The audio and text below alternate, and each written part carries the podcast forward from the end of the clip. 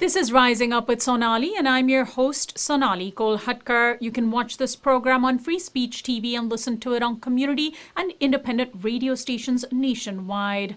Just days before President Joe Biden convened a major virtual climate summit of world leaders and pledged to lower carbon emissions, House Representative Cori Bush of Missouri introduced a climate friendly piece of legislation together with New York's Alexandria Ocasio Cortez. It's called the Green New Deal for Cities.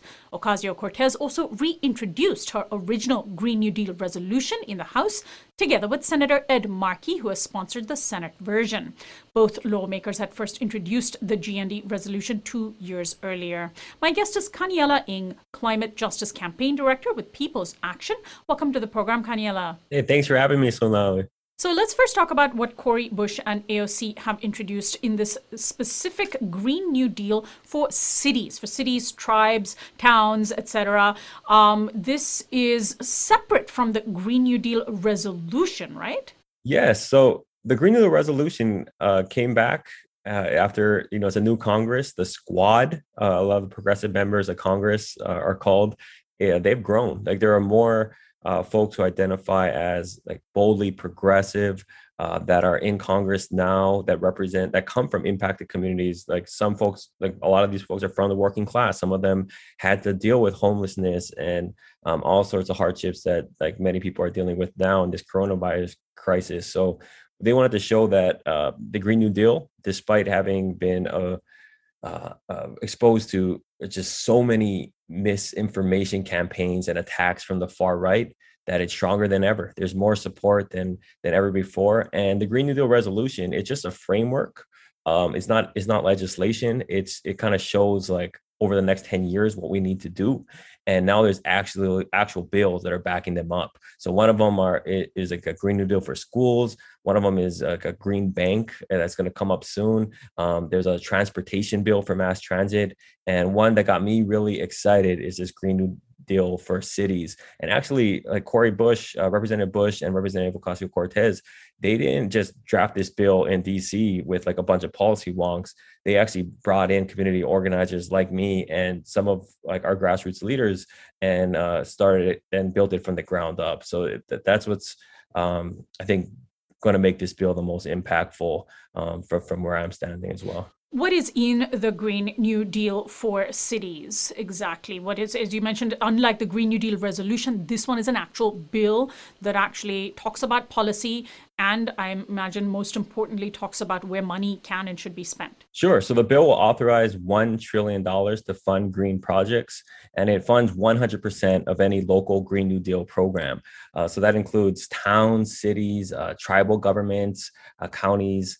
Uh, and uh, it, it requires that you have a hundred percent clean energy goal by 2030. Like that's a like a really aggressive target, but it's definitely doable. Um, that's less than 10 years.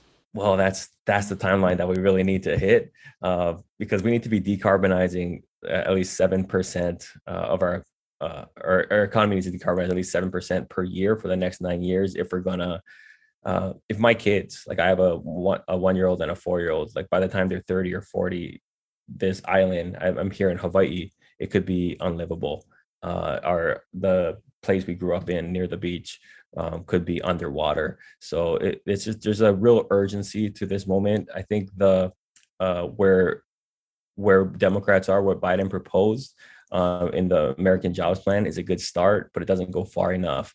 And a lot of these cities are willing and able to go farther, but unfortunately, they've been they're uh, they need to balance their budgets and they're like there's been a lot of funds and jobs just hemorrhaging from these local governments. So um, while we need these like local based solutions we need federal funds. So that's i think the the the beauty of this proposal is uh, the federal government will will resource these local governments but then get out of the way um, and allow them to decide for themselves because we know our communities best and so, you, in referring to the jobs plan that Biden put forward, I think you alluded to, you're alluding to the fact that the Green New Deal for cities is essentially a green infrastructure plan, right? To retrofit, fund eco-friendly infrastructure in a way that it, it, it helps cities um, reduce carbon emissions and I imagine also prepare for climate change. That's right. I mean, I mean, there's a lot of bills that are like moving through Congress right now. There's that uh, the American Jobs Plan. It's just a proposal by the White House, and that's being worked worked through uh, the Congress and the Senate. And right now, there's like two trillion dollars that is asking for. Um, if we really want to see the change we need and make this infrastructure bill at the scale we need to avert climate catastrophe, then we've got to be looking at more like a trillion a year for the next 10 years, not just 2 trillion over the next 10 years. And in fact, that's more in line with what Biden campaigned on to begin with uh, when he was a candidate. He was talking about, I think, 4 trillion over four years. So if we can get it closer to that, then that will make a lot of these bills, like the Green New Deal for cities, um, possible. Uh, if we're limited to a smaller uh, scale uh, in the recovery bill, then um, it will be less likely and it'll take a lot more organizing and uh, you know, it might not be in this right. key moment. But the thing is, like, if we look at the last few presidencies, uh, this could be our one opportunity. Like, this is a once in a generation opportunity when we have uh, the trifecta. Democrats have a trifecta in the in the White House, Senate, and Congress, and you have a president who's willing to step out and say he wants to be the next FDR. So um, I just think it's going to take a little bit more pressure on the ground uh, to move this forward, but we can't squander this uh, really rare unicorn moment. Right. I mean, the last four years of Trump were lost years. Uh, of inaction, but also rollbacks. So they were very, very dangerous. So let's take a listen actually to what Representative Cori Bush said when she recently introduced her Green New Deal for cities legislation. This is uh, one of the, the new squad members, uh, Cori Bush of Missouri. Two years ago, the Green New Deal transformed our movement, reframing the climate conversation as an economy wide effort for climate, racial, economic justice. The Green New Deal focuses on public investments in green jobs and green infrastructure. I know I don't have to preach to the choir, but it helped make climate action relevant to people like me who live paycheck to paycheck. And that's all I know paycheck to paycheck. Now, two years later, we have a once in a generation opportunity to push forward transformative change. As we flesh out the Green New Deal together, we are building a body of legislation that applies to the commitment to jobs. Like my sister said, racial justice and climate justice to each proposal that we all put forward and that is Representative Cori Bush of Missouri in a speech introducing the Green New Deal for cities. She did it alongside Representative Alexandria Ocasio Cortez, who has also reintroduced the Green New Deal resolution that she had uh, put forward two years ago. Kaniela Ng is my guest. He's a cl- uh, climate justice campaign director with People's Action. Kaniela, how important is it for, as Representative Bush was saying, for us to be addressing the fact that we also live in a country that's deeply unequal? There's rampant poverty. And of course, um, people of color are disproportionately impacted by poverty. Why is that such an important part of the conversation around fixing the climate? Well, there are people that uh, have been excluded, not just from like we talk about we're, we're talking about the Green New Deal, but when you look at the original New Deal, that was specifically for white folks, particularly white men. Um, and this is FDR's New Deal. Yeah, the yes, uh, the FDR's New Deal, um, and people of color were purposely uh, left out of that. So when we're doing a new uh, proposal that's at the scale of the New Deal, not only do we want to avoid those past mistakes and wrongs, but we want to actively heal um, the mistakes that we made in the past. So the, those that were hit the worst uh, will be addressed first. Um, there, there'll be uh, there'll be targeted investments into Black and Brown communities, um, environmental justice communities, and that's a big point of this. Uh, over 50% of investments need to be going uh, to these marginalized and frontline groups. Um, and you know, there's just in terms of building the support we need in order to move something this transformational, we need all hands on deck. And frankly, if if you're worried about uh, getting shot on the streets when you walk outside, or, or even getting shot in your own bed, um, then you're not going to care so much when someone talks about polar bears in Antarctica. Um, if you're an immigrant getting your baby ripped from your arms, and someone says, "Yeah, we can deal with that, but let's talk about batteries first or you're you're a native person losing your like your ancestral homeland, um, you got to deal with these issues first if you want to bring these people on board in this movement.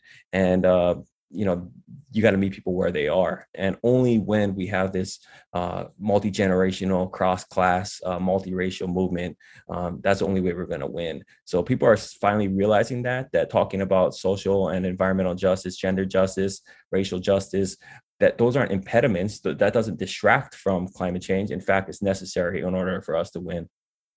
Now give me an example of what a project could look like if this Green New Deal for cities were to pass and become law. Cities and towns and tribal governments would get funding.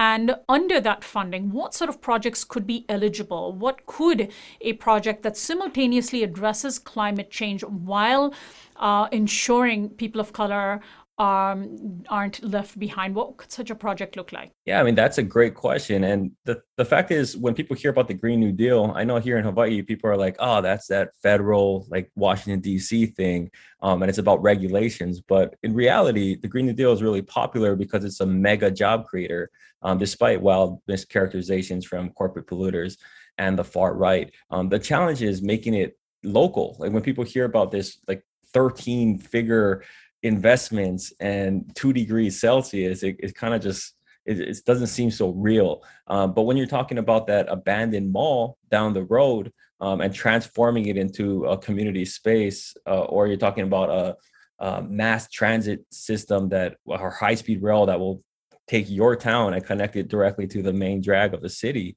Um, these are exciting these are exciting projects. Uh, you know community gardens uh, new high schools that are net zero um, energy. Like these are uh, things that will really bring the green new deal home. Um, and frankly people trust their local governments more than they trust congress because they're more attuned to our relevant local needs. So we're talking about weatherizing homes. That's another example. Um, like you know so your your house can better withstand the cold uh, without having to pay ex- exorbitant uh, heating costs and uh, or you know, putting when, solar panels on homes in a particularly hard hit neighborhood where the people living in that neighborhood are trained and hired to do the job if they have high unemployment rates there. I imagine that those are the sorts of things we might see as well. That's right. And just imagine we keep talking about unifying the nation and how divided we are, but just think about what it would mean from folks from rural areas, urban areas, black, white, um, you know, middle class, poor folks, standing in line together in their local employment office um, and leaving with a guaranteed job, with their sleeves rolled up, willing to get to work on a project just right down the road. Like that's the kind of thing that will really unify people together. Um, and you know it's like it's like that shared sacrifice and that's a that service to our local communities that's a bipartisan value that um you know we should be focusing on building out more rather than just like throwing statistics at one another now, the uh, Biden administration last week hosted a climate summit, an international climate summit, where uh, President Biden invited leaders from all around the world to, you know, uh, make pledges for how they're going to be keeping emissions in check. Because, of course, like a global pandemic, climate change is a global issue. It uh, doesn't help if only a handful of countries are doing their best to keep emissions low because emissions travel, um, while other countries are, are not doing enough. So, what, what, what do you make of what took place uh, in terms of the climate summit? Um, are you heartened about? Uh, the pledges that Biden himself made on the US, or do you think that he could have gone further in committing the United States to lowered emissions? Well, I'm I'm heartened in the fact that this is a hard departure from the last four years. um, but the fact is, those last four years set us back quite a bit. Like we don't have 12 or 13 years left to take uh, to decarbonize. We have less than nine now. So in that regard, um, yeah, it would be ideal if the U.S. took a, a, stronger stance and led more. And this idea of uh, like climate diplomacy and kind of um, using like negative uh, sort of um, diplomatic means in order to, uh, especially economic sanctions, in order to force other nations. Um, that doesn't seem ideal either, because then you're you're oftentimes punishing um, some of the most marginalized folks uh, globally, And uh, I, I, think that's if we want to maintain some moral integrity and leadership as a nation, um, there are other ways to go about it. And I think first of all, we need to lead by example. And so, uh, what about other nations as well? I mean, of course, we are responsible for what our government does, but the Biden administration invited other big emitters to the the table. Um, you know, of course, we are in the midst of a global pandemic. One of the things that came out last year that that emerged as an unexpected issue was that we realized that we can indeed have emissions drop dramatically um, when we're in the middle of an, a pandemic. Unfortunately, those emissions have gone right back up. Do you think that on a global scale there was enough done? Yeah, I, I, I do appreciate the idea of being the richest nation in the history of the world um, and having to and having a history of like our development was through um, you know slavery. It was through uh, unpaid labor of women and immigrants um, and it was also through massive uh, burning of fossil fuels and pollution uh, so when we're looking at um, other developing and re- recovering nations frankly like recovering from colonialism and um, you know the pains of a of, of the global economy um, then we should be sympathetic to that and actually uh, use our resources to help them uh, not not develop the same way that we have, um, which is uh, to the to the detriment of the planet. Uh, tell me about the work that People's Action is doing to promote the Green New Deal for cities that we were talking about earlier yeah, we're you know sometimes when these campaigns get launched or when these new legislation get launched in Congress, there's like a big splash, and then folks kind of just drop off because these are you know these are bills that may not pass in the current makeup of Congress, but really shifts the narrative. And once you win, um, once you kind of make an idea mainstream, then it has a much better chance. So we know that in order to um, move something like this on the on the inside we're going to have to have a really strong game on the outside so um, we're organizing uh, hundreds of local elected officials to uh, kind of shape plans and and say why they need this sort of investments in their communities um, and organizing people around it because you know when you talk about like sign up for a green new deal people will sign like our petition got oh, nearly 30,000 signatures so far co-sponsors of the green new deal um, community co-sponsors, but those are mostly activists, right? If you want new people that don't always follow politics uh, to, to care about this, you got to talk about a local project. You need to be like, hey, that that high-speed rail, like in Honolulu, for example, we've been trying to build it for 30 years, and it's like still just pillars. It hasn't been finished. Yeah, so we're trying to organize uh, folks state by state uh, in order to demand uh, and show why we need this sort of massive federal funding. Kaniela, thank you so much for joining us today. Appreciate your time. Thank you, Sonali. My guest has been Kaniela Ng, Climate Justice Campaign Director with People's Action. We've been discussing new efforts at a Green New Deal for cities. I'm Sonali Kolhatkar. We're online at risingupwithsonali.com, where you can sign up for our newsletter. Also follow us on Facebook, Twitter, and Instagram at RU with Sonali.